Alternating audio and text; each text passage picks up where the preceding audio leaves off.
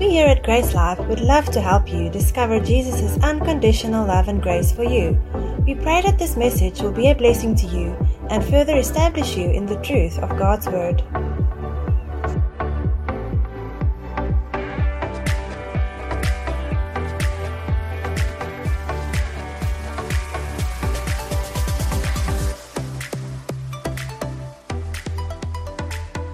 What we've been basically about the last two weeks has been about Matthew 5, I think it is, where Jesus says to the Pharisees, He says, You search the scriptures because in them you think you have eternal life, but they are the very things who speak about me.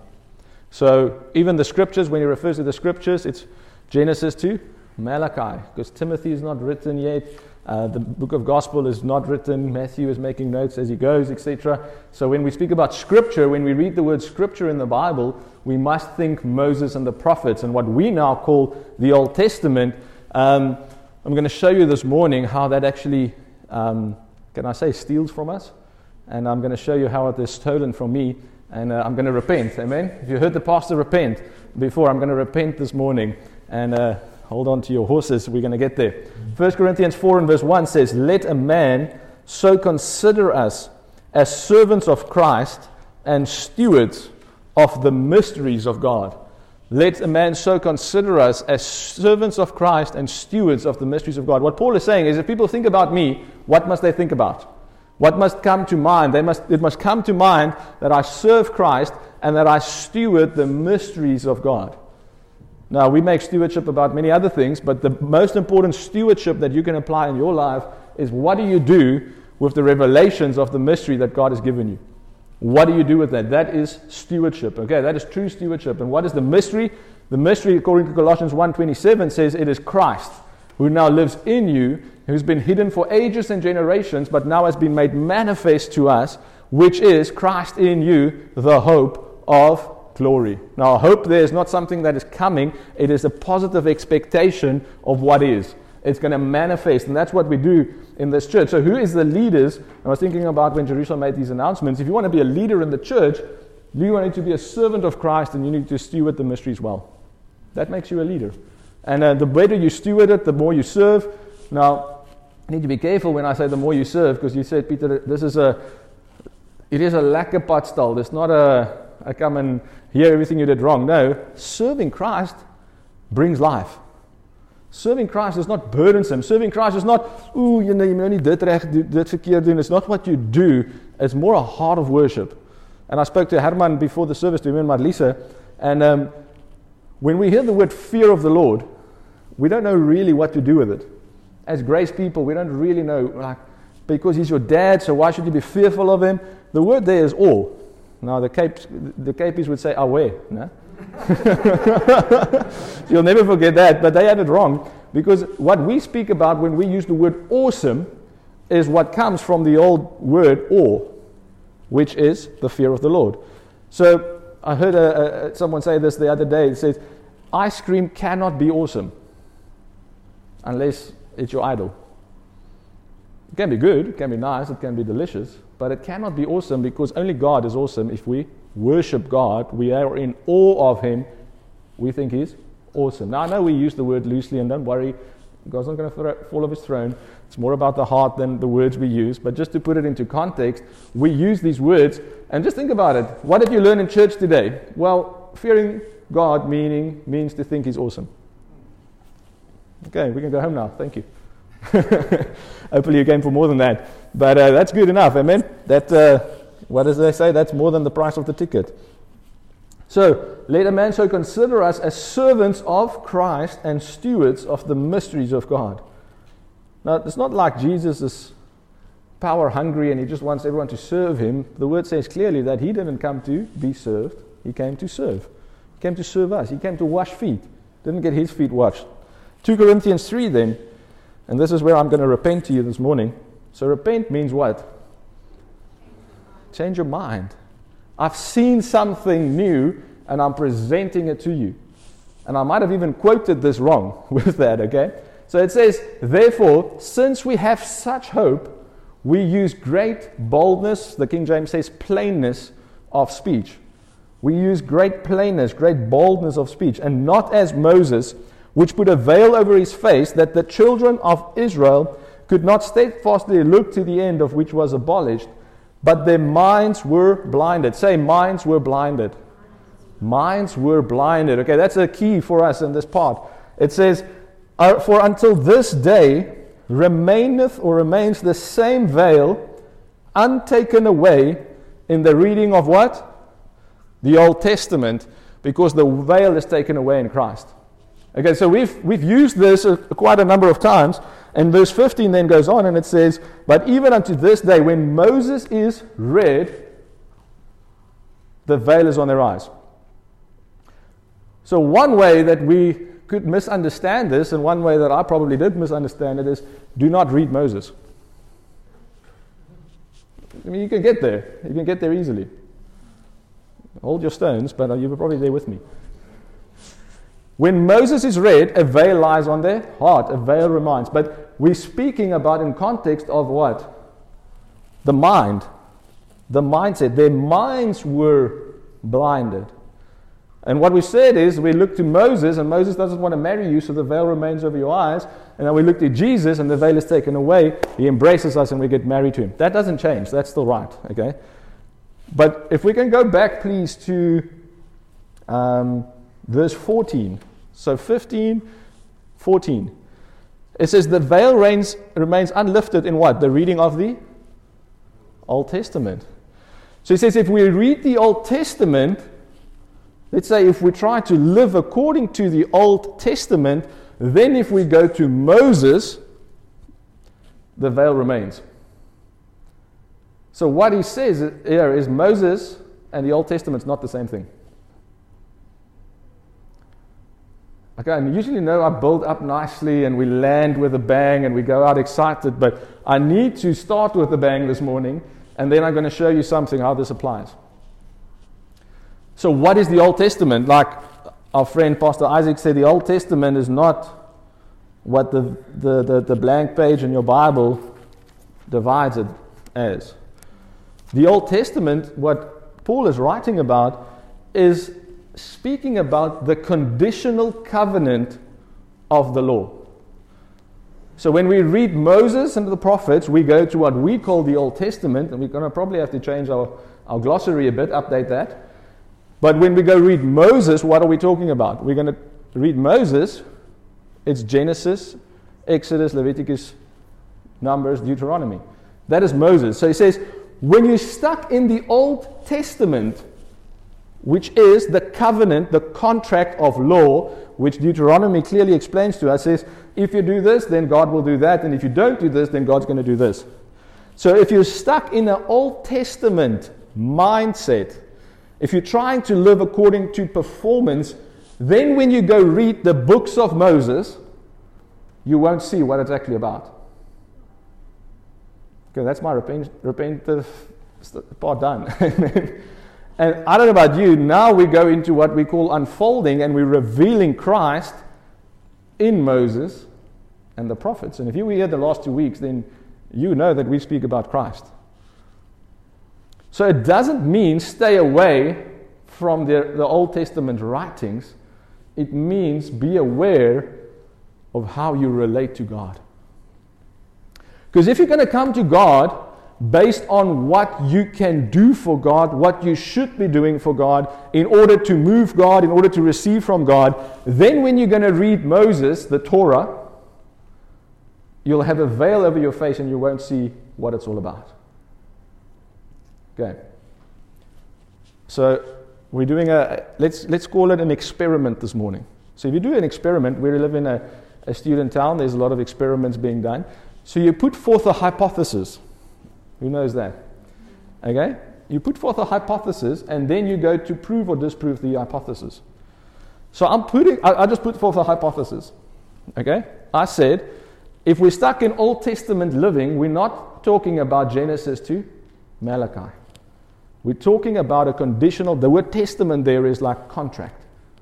Now, if I read Genesis 1, there is a contract, but it's not the old contract that the Bible refers to. It's not conditional because God just says, go and enjoy yourselves. When there's another contract or covenant with, with Noah, there's no condition. Do you know there's six, probably seven covenants in the Bible. We think there's two. No, there's more. God says to Noah, after the flood, he says, What? The rainbow. I don't think I'm going to get here, but I'm, let's go for it.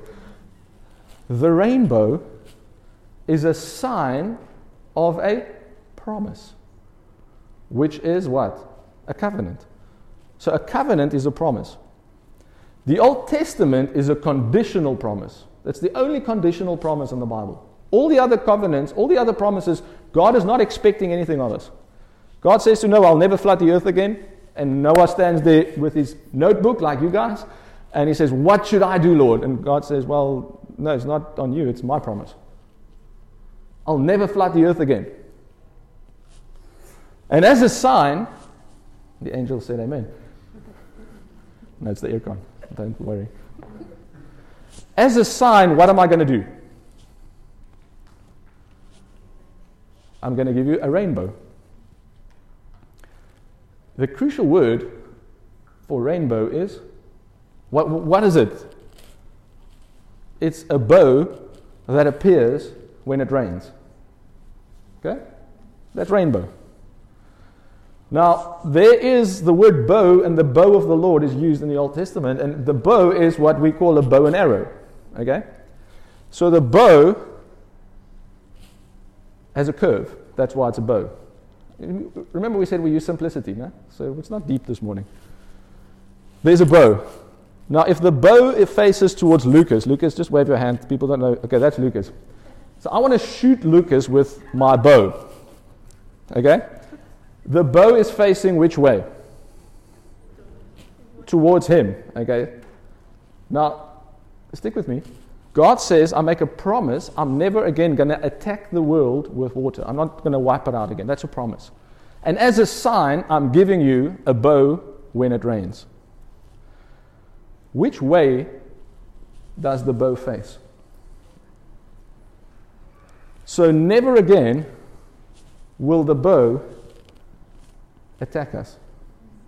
And that is the promise of God. And the bow is not the promise, the bow is the reminder of the promise that God is not angry at world anymore and he has turned the bow upside down and he will never again wipe down here out with water. The bow is facing upwards. There's a covenant if you needed one, okay? That's not the old covenant.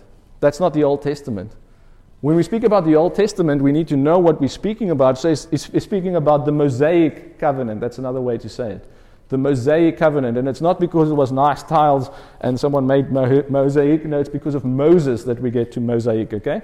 Um, just a little joke there for us this morning. But it says then, their minds were blinded.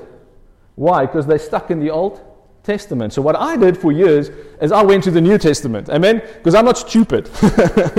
I read this and I'm not going to be stupid. Call me stupid later, but I don't want to veil. I want to be married to Jesus. I don't want to see him through, through a gaze. I want to see the real thing. I want to see all of it. So let's run to the New Testament. And I ran to the New Testament and I got stuck there and my life was awesome. Amen? But now what I'm doing is God is showing me hey, you're not a steward of the mysteries the way you think you are. Because the mystery is revealed in the old, and it, or it is hidden in the old, and it is revealed in the new. And if I want to be a leader in church, 1 Corinthians, what is it? Uh, 4 verse 1 says, I need to be a great steward of the mystery. What it actually says, I need to understand Genesis to Malachi. Okay. Are you guys ready with my hypo- hypothesis? So it says, when we're stuck in the Old Testament, the Mosaic covenant, when that is all we read, when we then come to the books of Moses, says, yes, and it is in there, but the books of Moses is Genesis, Exodus, Deuteronomy, Numbers, Leviticus. All of it is not law. Have you read it? All of it's not law. Genesis is pretty awesome. Amen. Speaks to Abraham. Genesis 11 to Genesis 24, I think. It's just Abraham. There's no law. Galatians 3 says only 400 years later that the law came. The law, in that sense, is Old Testament. So, for 400 years before Abraham and everything up to from Adam, there wasn't the Old Testament. Now, Peter, why are you going on about this so much? because it makes a big difference, okay? So, when we now go with that mindset and we go read Moses, we read through a veil. But when we turn to Christ, the veil is removed, and now we go back to the books of Moses excited. Now we're going to go and unveil the mystery. We're going to translate. We're going to discover. We're going to demystify who God is, which means now we are good stewards of those mysteries. Even unto this day, and I thought when you read Moses, the veil is on your heart. Okay, verse 15. But it says if you're stuck in the Old Testament, now when you come to Moses, you don't see what it's about. Now, if the veil is removed, let's go to Moses. Amen. Now we're going to see some things. And why do we do this? Luke 24, Jesus just got up from the grave, and there's two guys, or a guy and a girl, we're not sure. One of them is named Cleopas, and they're on their way to Emmaus. And they said, Haven't you heard? And they're speaking to the very person who just got out of the grave. So, no, he didn't hear, he experienced. Amen. He experienced it. He was the one who died. He felt it. Amen. He got up that morning on the third day, and they say, Listen, this prophet, he was, he, he, was killed. He, he was handed over to, to the, the religious leaders, and they killed him. They handed them over to the Romans because why? The Israelites couldn't kill people. So they murdered him by selling him out to, to the Romans because the Romans had the crucifixion in their law. And, uh, and it's now three days on. And now some woman of our company said they went to the grave this morning and he's not there. Why are they missing it? Can you see that they're missing it? Like there was a promise about three days. There was a promise, there was prophecy upon prophecy that the Messiah would suffer and die and rise again. Why did they miss it? Because they were stuck in the Old Testament. They were veiled. Now, what does Jesus do? He goes through the scriptures, he goes from Genesis to Malachi, and he explains, he expounds, he unfolds the things concerning the books of Moses. Yes, but what does he do? He doesn't go to the law of Moses he expounds to them the things concerning himself. So they're stuck in the Old Testament. Jesus takes them through the scriptures. They turn to Christ, and guess what? The veil is removed, and they can see him for who he is. And they use these words, didn't our hearts burn within us when he explained to us, when he opened up to us, is the word there, the scriptures. Now, I exist so that the hearts of men will burn with the revelation of Christ. That's my life purpose and mission. And I just got a whole new tool set to aid me in that. Because when we use the words our hearts burn, don't our hearts burn, it's what the word refers to as the circumcision of the heart, which is getting saved, cutting off the old mindset. The minds were blinded, that blindness is cut off, and now we see as in a glass. And not only do we see, the word goes on there in 2 Corinthians 3, it says, Now we become what we see. We become more like Christ. We forget about what we should do and shouldn't do. We guess, we, find Christ, and we, the veil is removed. We get one with Him, and we live now more like Him accidentally. But it's not so accidental, it's on purpose. Because I'm not going for the do, I'm going for the done. I'm trying to more and more see that this God of ours never changes. Who knows there's a verse in the Bible that says God is the same yesterday, today, and forever? Okay, so the God of the old cannot be different from the God of the new.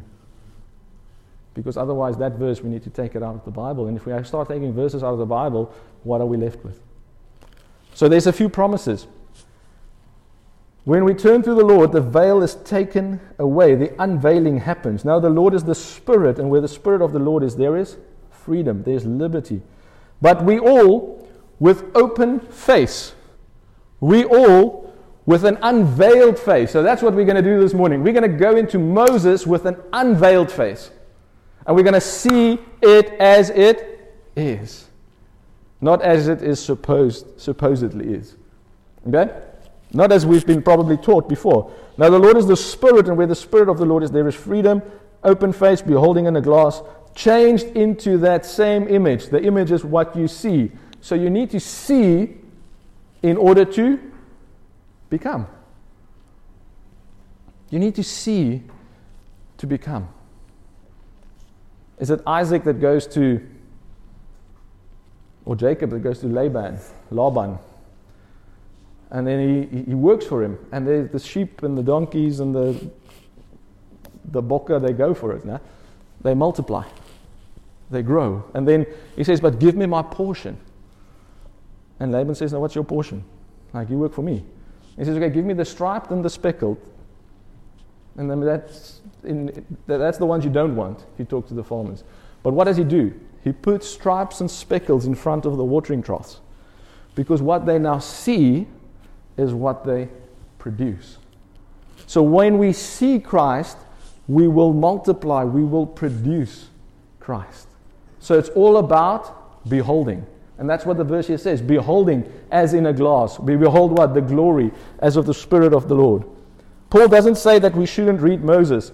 He states that when you come to the books of Moses, you should come with a New Testament mindset, not looking to see what we must do, but rather seeing what God promised to do. I'm going to say that again. When we come to the books of Moses, we're not going to look and see what we should do. We're going to go look and find what Christ, God promised that He would do through Christ. Amen? So, those last few weeks, we've been like splitting the sermon in two, where it's a practical, I give you tools because I need to equip. My job is not just to teach and inspire, it's to equip. Ephesians 4 says it clearly. So now I'm equipping you, hopefully, maybe some of you, those who want to, I'm equipping you to do what? To go confidently into the first five books of the Bible. Not fearfully, confidently. Because what are we going to go and find when we go there? We're going to go look for Christ. Amen? That's the mystery that's been revealed. Colossians 1 speaks about it if you want to find that out. So, what is the first book of Moses? Genesis. Okay. So, when we want to start, let's start at the Genesis. I wanted to call this series uh, Finding Jesus in Genesis, but I realize it's more than that. But we're probably going to have a few uh, Finding Jesus in Genesis sessions. So, Genesis 3, something happens. There's a tree, there's a few trees, there's two specific trees. The one is the tree of life, and the other one is the tree of the knowledge of good and evil. And God doesn't say much about the tree of life to Adam, but He says, Of this tree of the knowledge of good and evil, you must not eat, because if you eat of it, you will die. Okay. Someone comes, they call him the serpent. The serpent beguiles or deceives Eve. And um, we've got scripture to prove it that it was the, the, the, woman, but we won't go there this morning. And um, she then beguiles her husband, okay? And little did you know that they're not going to run around naked for the rest of their lives. Otherwise, I promise you, he would not have eaten. But let's move on from there. Okay, so they eat, and God shows up, and what's happened? They're in hiding. And God says, Where are you? And they say, We hide because we are naked. And God says, Who told you that you were naked? Have you eaten from the tree of which I commanded that you shouldn't eat? Have you eaten of that tree? And the man said, The woman you gave me to be with me, she gave me of the tree, and I did eat. And the Lord God said unto the woman, What is this that you have done? And the woman said, The serpent beguiled or deceived me, and I did eat. Okay, so that's the context. Adam and Eve ran around the garden. They ate some of these uh, fruit of the tree of the knowledge of good and evil. The serpent deceived them, beguiled them, tricked them, cheated them. That's one of the words that we can put in there. And they did eat. So, what did he cheat them of? Freedom. He sold to them the idea that they are not as much like God as God said they are. We think serpent and we go weird. We go Halloween weird. But he's subtle. Sometimes futile. He's, he's cunning and crafty, says the word. You go out, out to our resource table, there's a series called Complete. And if you struggle with that, then you, I'm going to say it, you're letting the snake cheat you into believing that you're not as perfect as God says you are. That's what the snake does since the beginning. It's not, nothing new. You know, there's a word that says there's nothing new under the sun? I think it's Ecclesiastes. So, since the sun was created, there's nothing new. So the old devil, Revelation says the snake, the devil, the Satan of old. He's still doing the same thing. He's beguiling, he's cheating us. He's trying to. But now the Lord said unto the serpent, Because you have done this, you are cursed above all cattle and above every beast of the field. Upon thy belly shall you go, and thus shall you eat all the days of your life. Now, verse 15 is amazing. God is making a promise. Okay. God is making a promise, and He's making a promise to whom? Who's the audience? There's only three, there's three things there Adam, Eve, and the serpent. Okay. God is making a promise. Where are we, guys? Genesis, the first book of the Bible, no? But don't go to Moses because then we're gonna we're gonna get into trouble. No, I'm gonna show you now. We're coming to Genesis to Moses, and we're gonna see amazing things. So verse 15 says, And I will put enmity between you and the woman, and between your seed and her seed. And he shall bruise your head, and you shall bruise his heel. There's the gospel in Genesis 3:15. God is making a promise about Jesus. He's speaking about the woman's seed, which speaks about the virgin birth. Ladies, you don't have seed. The woman provides the egg, the man provides the seed. That's why Jesus is the Son of God. Okay? Mary is the mother of Jesus. That's nothing, that, that's just, that's true. because it is her seed.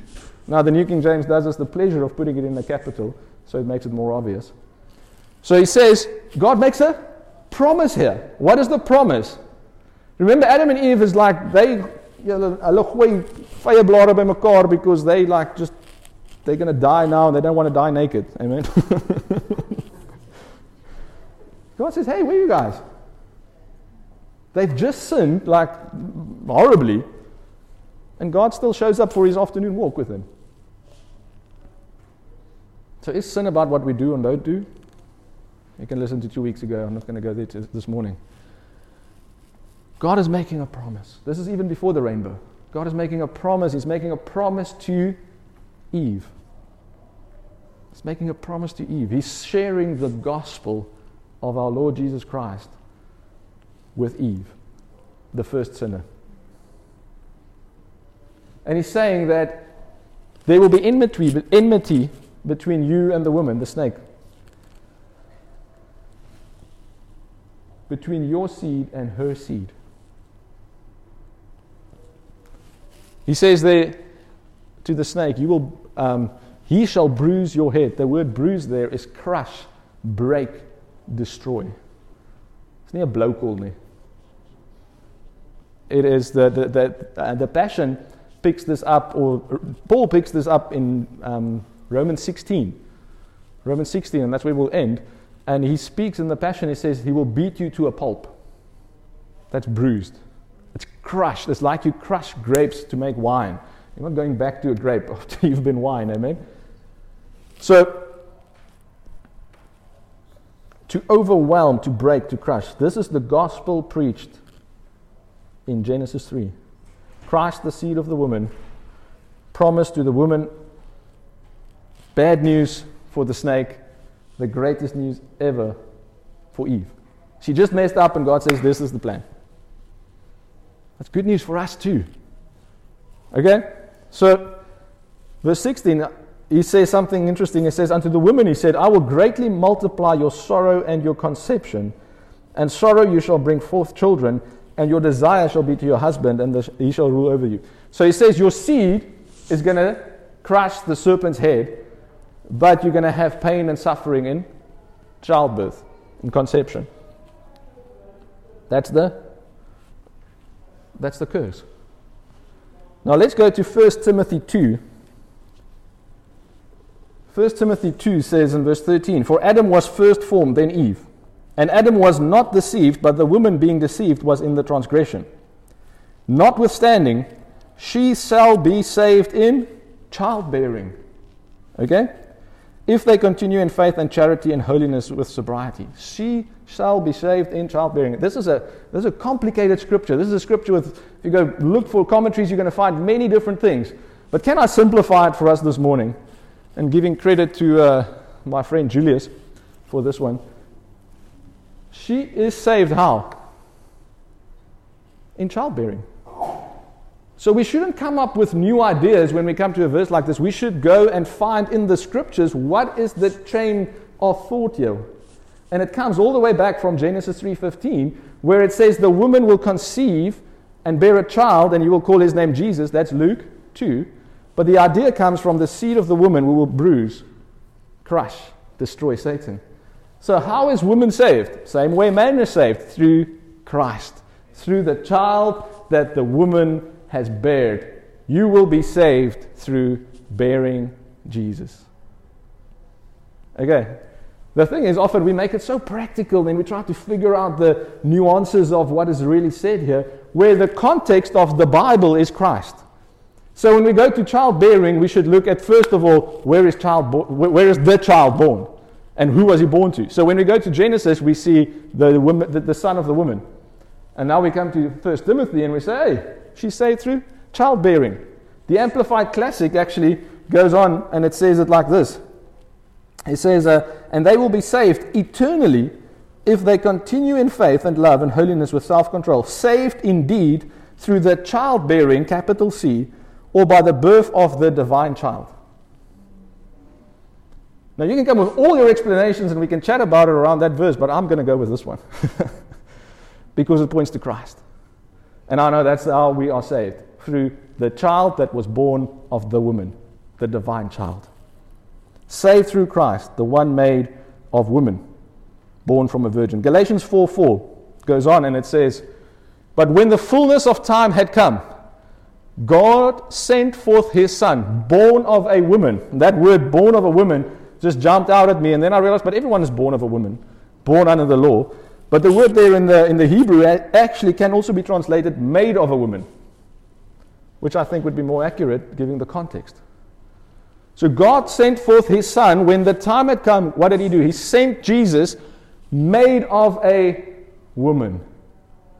Genesis 3:15 is where I pick up on that idea that it's the seed of the woman and then 1 Timothy later he says this is how we are saved by the child the divine child that's born in the woman. So we're all born of women. But why would he then say that? Not to fill three letters on your page and make sure that the Bible is just thick enough so it looks holy. No, we must go deeper. We need to study. We need to find. So when we say made of a woman, isn't that referring to Jesus? The context clearly is the birth of Christ.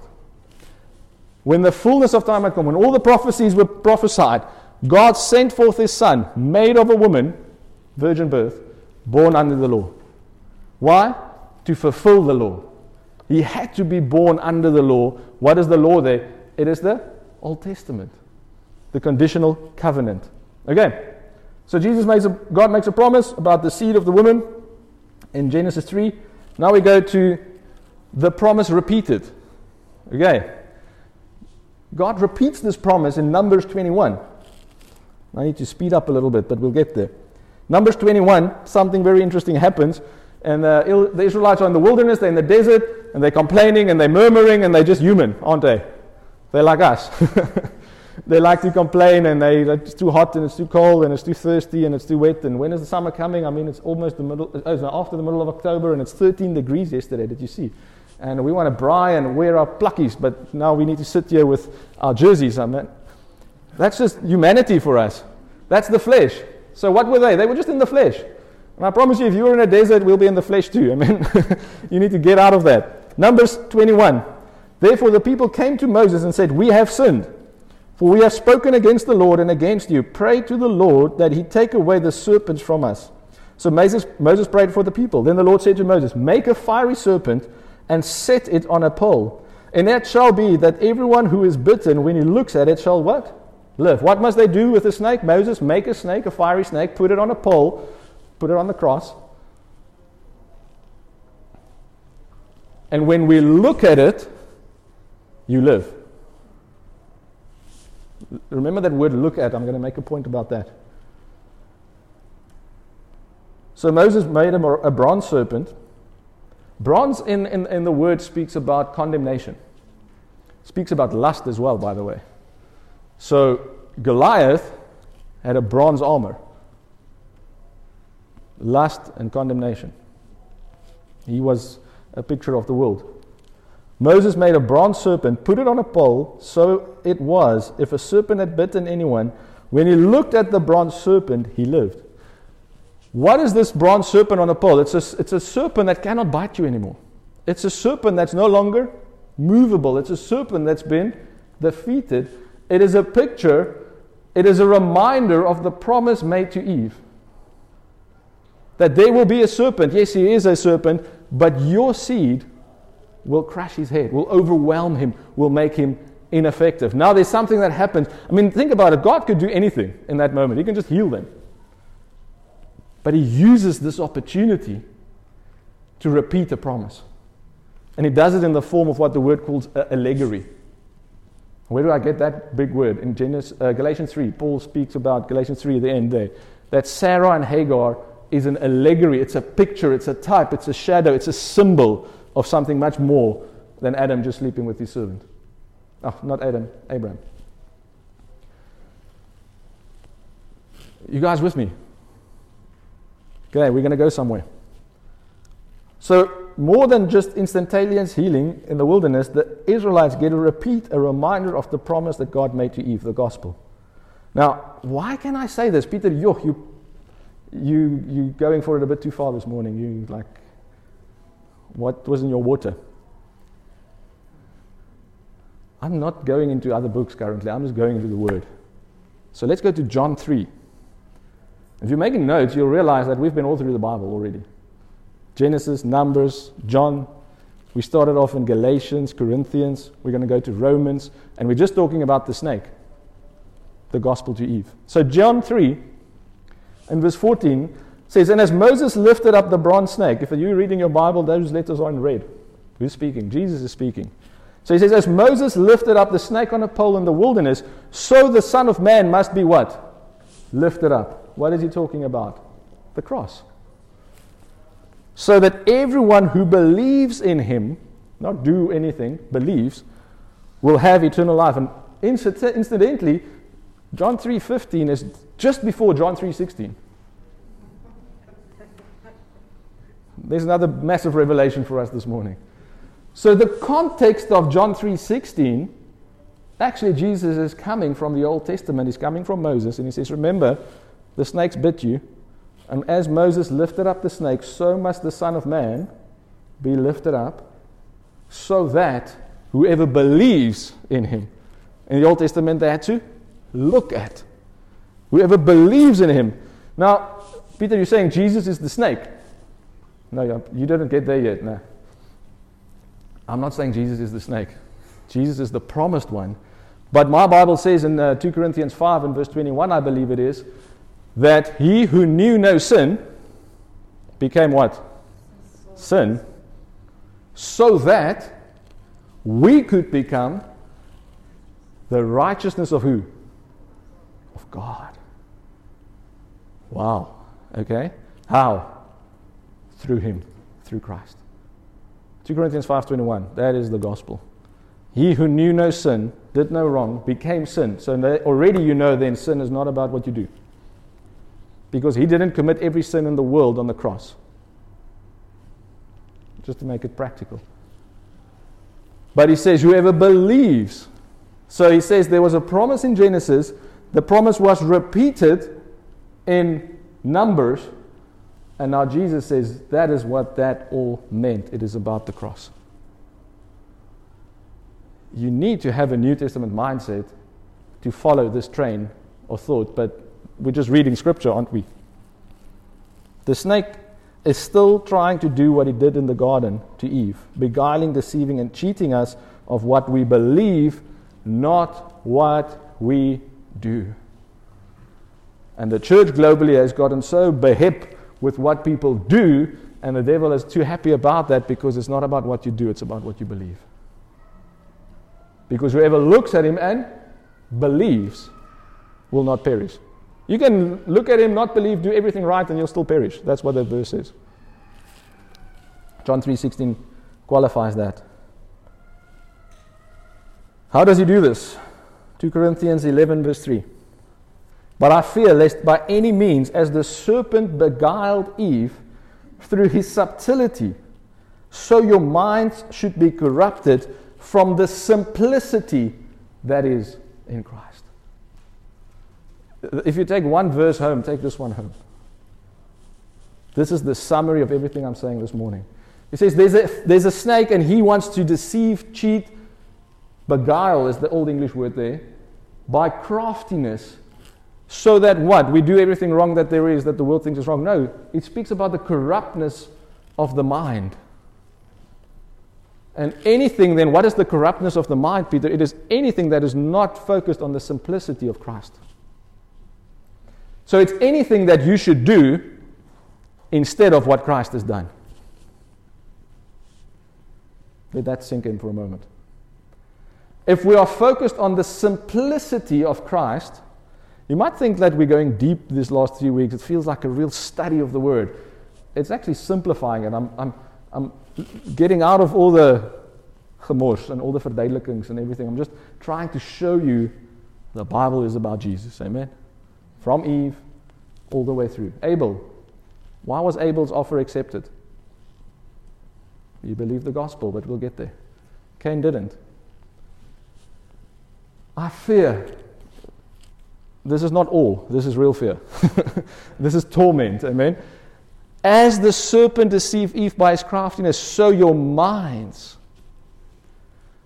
So, who's the real enemy? Easy to blame the devil. The scripture says it's our own minds. This, this, this made me very uncomfortable, by the way. it's our own minds. The word says that God doesn't tempt anyone, but anyone who is tempted basically should realize that he's tempted of his own lusts and desires. So it's not the devil that tempted you. You got there by your lusts and desires. So your minds may be corrupted from the simplicity that is in Christ.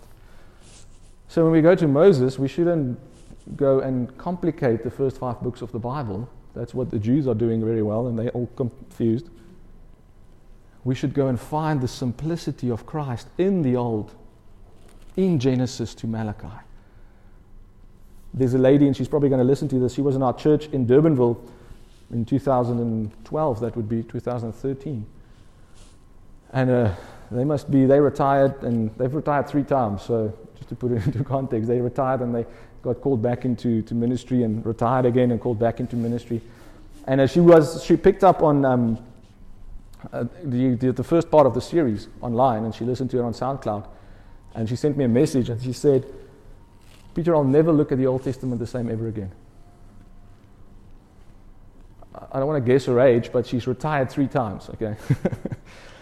she is confronted now with truths about the Old Testament that is causing her to, to contact me and say, This is what the Jews need to hear. Because it's easy to say, I don't believe in Paul. Neither do we. But Paul, what he did is he showed us Christ in the scriptures. That is what he was. And that's why his calling was to fulfill the word, to reveal it, to translate it, to uncover the mystery. So now we can go to Muslims because they'll read the Torah with you, and we can take them to the snake. And we can take them to um, the snakes in the wilderness. We can take them to Eve. We can take them to Abraham. And we can share the gospel with them. And they will listen because those are books, ancient writings that they're. But, but what have we done for 2,000 years, but maybe more? We're trying to complicate things. Do this, don't do that. Religiosity, religion. Do this, don't do that. Pray here, do that. Touch this, don't touch that. Eat this, don't eat that. Say sorry so many times. Get up before the sun. Don't fight. Like, what's that one? Um, let not the sun go down on your wrath. Brother, marriage prep, we're going to preach that. If you're fighting at 12 at night, the sun's already down, buddy. You'd rather go sleep and try again tomorrow. Amen? As Moses lifted up the bronze snake on a pole in the wilderness, so the Son of Man must be lifted up. So, what is it? There's a promise, there's a covenant made in Genesis 3. The promise is repeated in a symbol, allegory, like a story, it's like a parable. Psalm, 7, uh, Psalm 78 speaks about the, the dark sayings of old. And what he's saying is linking that to 2 Corinthians 3, where we started. It's not what it seems to be. There's more to it. Every time Jesus tells a parable, what does the, the disciples do? They go to him after and say, Hey, Jesus, what did that mean? Because they don't know what it meant, but they knew it meant more than, it, than he said. Okay, they picked up on that much. On the road to Emmaus, that's what Jesus did. He explained the parable of the Old Testament. I'm not saying it didn't happen. It's an allegory, it's a symbol. Okay? So he said, Yes, Abraham had two wives. Yes, he did. And one was Hagar and one was Sarah. And, but this is what it means in the eternal context. This is the promise repeated to Israel. Now, there's a danger here. And a lot of people, a lot of, let's say a lot of us, maybe myself, definitely myself included, we've fallen over this trap. And there's something in the Bible that, you know, when you read the Bible and you just pick up on something and it just, you've never seen it and it's uncomfortable, so you sort of note it and you move on. Only me again. That's nice to be the pastor. You get to repent and confess and do everything up front. So let's go quickly to this 2 Kings 18. 2 Kings 18. So, where are we in the Bible? We need to ask ourselves these questions. We came from Genesis, we went to Numbers, now we're in Kings. So, this is not written by Moses, but this is still referred to as Scripture. Now, it came to pass in the third year of Hosea, the son of Elah. So, Hosea is who? A prophet, and you can go read his book. And his book is all about idolatry, basically. Okay? So, this is context for what is happening here. Elah, the king of Israel, that Hezekiah, the son of Ahaz, king of Judah, began to reign. Basically, saying Hosea is the prophet and Hezekiah is the king. Okay, that's what we get from this verse. Next verse, please. He was 25 years old when he became king, and he reigned 29 years in Jerusalem. His mother's name was Abi, the daughter of Zechariah. This is giving us context. We're just panning into the scene of the movie. And he did what was right in the sight of the Lord. So they're giving us a character reference here. According to all that his father David had done. So that's his great great grandfather, because his fathers did many wrong things. Okay? But that's what the word speaks about in uh, Romans 5 or Romans 11:5 about a remnant. There's always someone who's believed the gospel. And guess who they are? Go read the accounts, the history of uh, our Lord's um, ancestry. That's the remnant. Rahab the prostitute is there. They believed. What did she believe? She believed the message, the promise. What did Ruth believe? She was a Moabite. They said Israelites don't have anything to do with the Moabites. She's the grandmother of our Lord Jesus. Not because of who she was, but because of what she believed. And they did what was right in the sight of the Lord according to his father has done. Verse 4. This is the kicker. He removed the high places, so that's where they worshipped idols, broke the sacred pillars, that's also idol worship, cut down the wooden image, and broke in pieces what? The bronze serpent that Moses has made. Who's seen this before? Like, have you ever seen this in the Word? Peter, but now you set yourself up for trouble because you just showed us the serpent is a picture of Jesus, and now you you're crushing it. The serpent that Moses had made, for until those days the children of Israel burned incense to it and called it uh, Nehushtan, which means the great snake. I'm, I'm, I'm landing now, okay? So, what has happened is God makes a promise in Genesis, and He says to Eve, Your seed, my son, your seed, will crush, will bruise, will breaking pieces the snake. Okay? That's going to happen one day.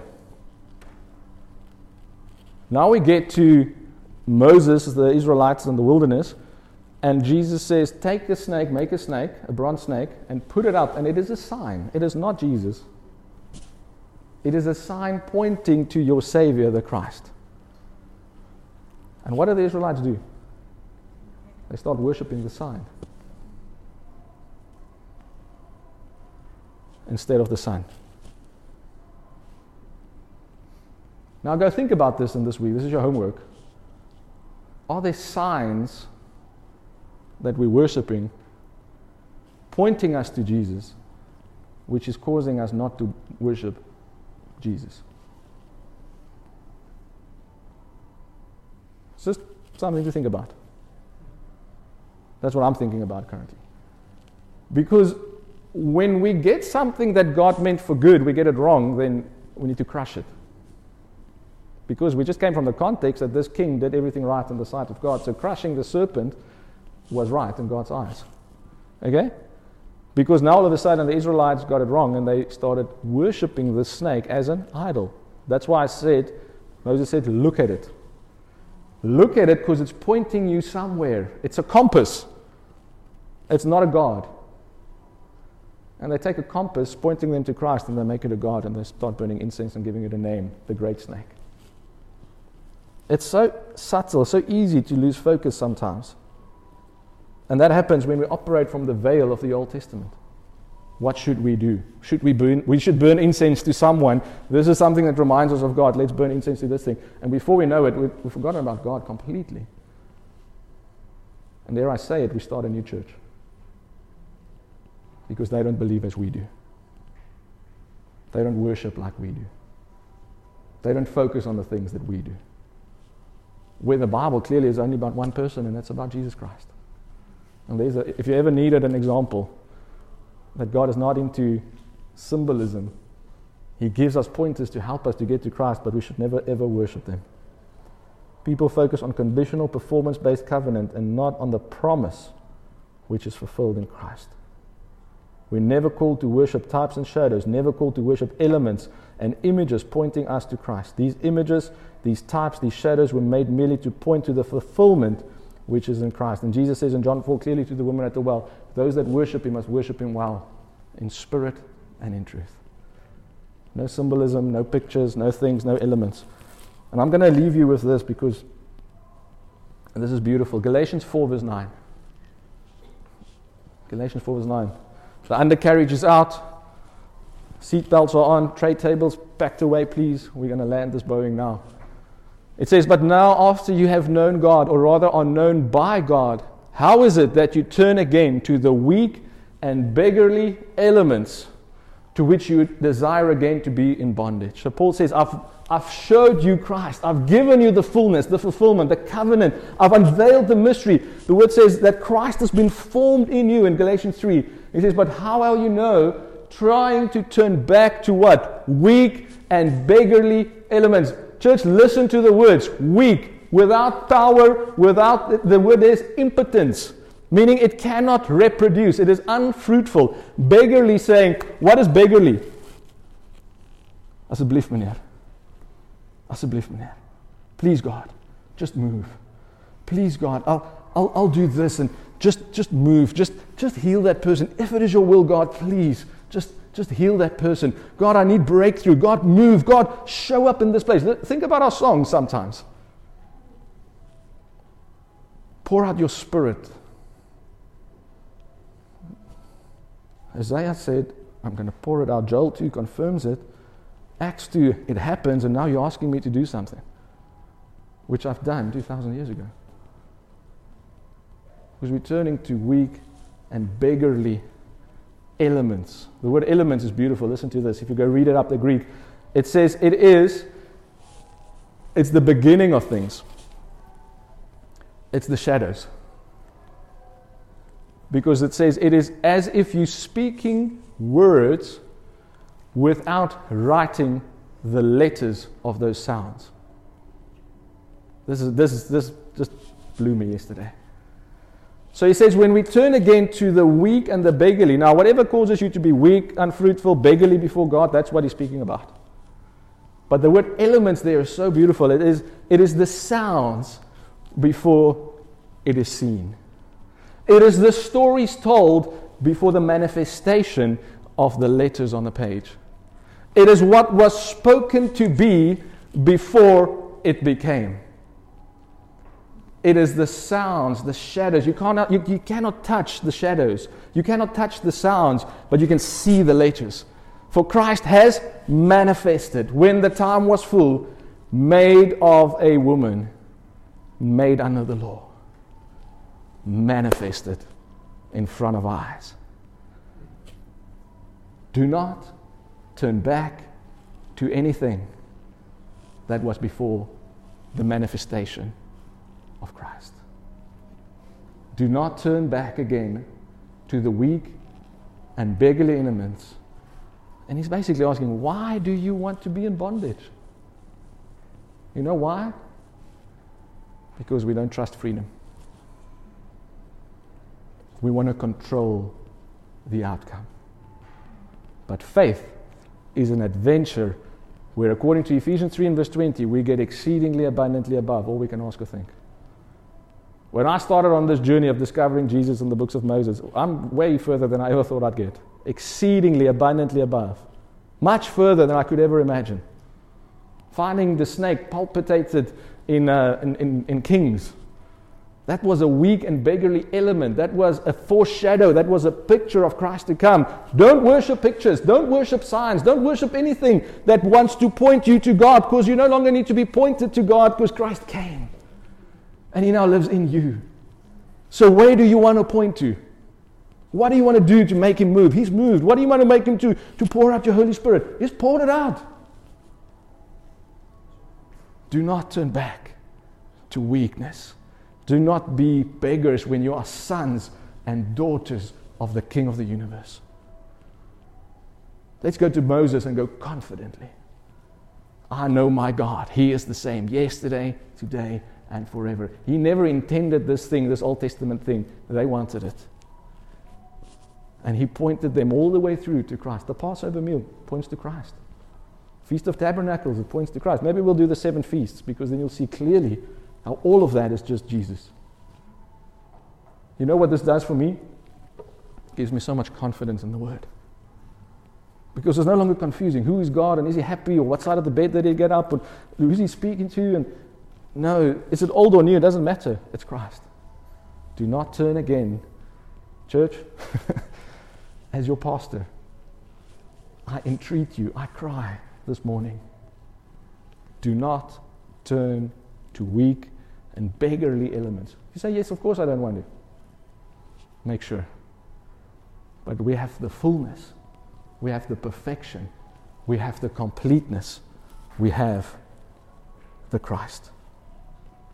2 Corinthians 11:3 But I fear lest by any means as the serpent has beguiled Eve through his subtlety or craftiness so your minds should be corrupted from the simplicity that is in Christ. So when you go do your homework this afternoon, this week, what are you going to do? You're going to look for everything that's not Christ. Not even that which points to Christ. Christ. The snake pointed to Christ, but it wasn't Christ, so we don't worship it. We worship Christ. Not weak and beggarly elements. Now look at Paul brings the promise. If you think this, the new covenant is new, it's not new. There's promises in Genesis 3. Romans 16 and verse 10. I said we're going to end there. Sorry, 20. Romans 16 and verse 20. What is Romans? Romans is the great book about grace. Romans 16 is the last chapter of that book. And look what he says. And the God of peace will crush Satan, will bruise Satan, will break Satan. The promise made in Genesis 3 and verse 15, the gospel preached to Eve. Now it's no longer just the seed, but now we become one as the new creation with Him. And now we get to crush Satan's head. Not through my power, but through the one who lives and works within. You can go look it up. It, links directly to Genesis 3. You can look at the wording. That word crush there is the same, it's the Greek word for the Hebrew word in Genesis 3. That was the promise. We live in the fulfillment of that promise.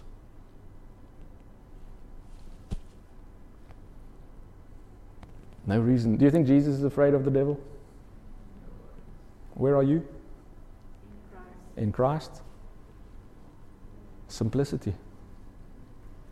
Let's stand up and pray. Father, we thank you this morning for Jesus. We thank you that the shadows is being removed this morning. That we will live as if Christ is in us, to break, to crush, to bruise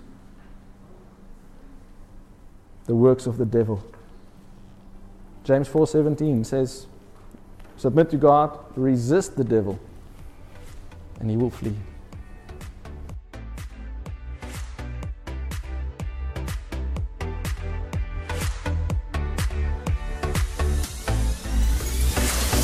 We'd love to hear from you. If you'd like to connect with us, or if you'd like us to pray with you, please contact us at info at gracelife.co. If you'd like to order more resources or discover more about us, you can visit our website at www.gracelife.co or find us on Twitter, Facebook, and YouTube.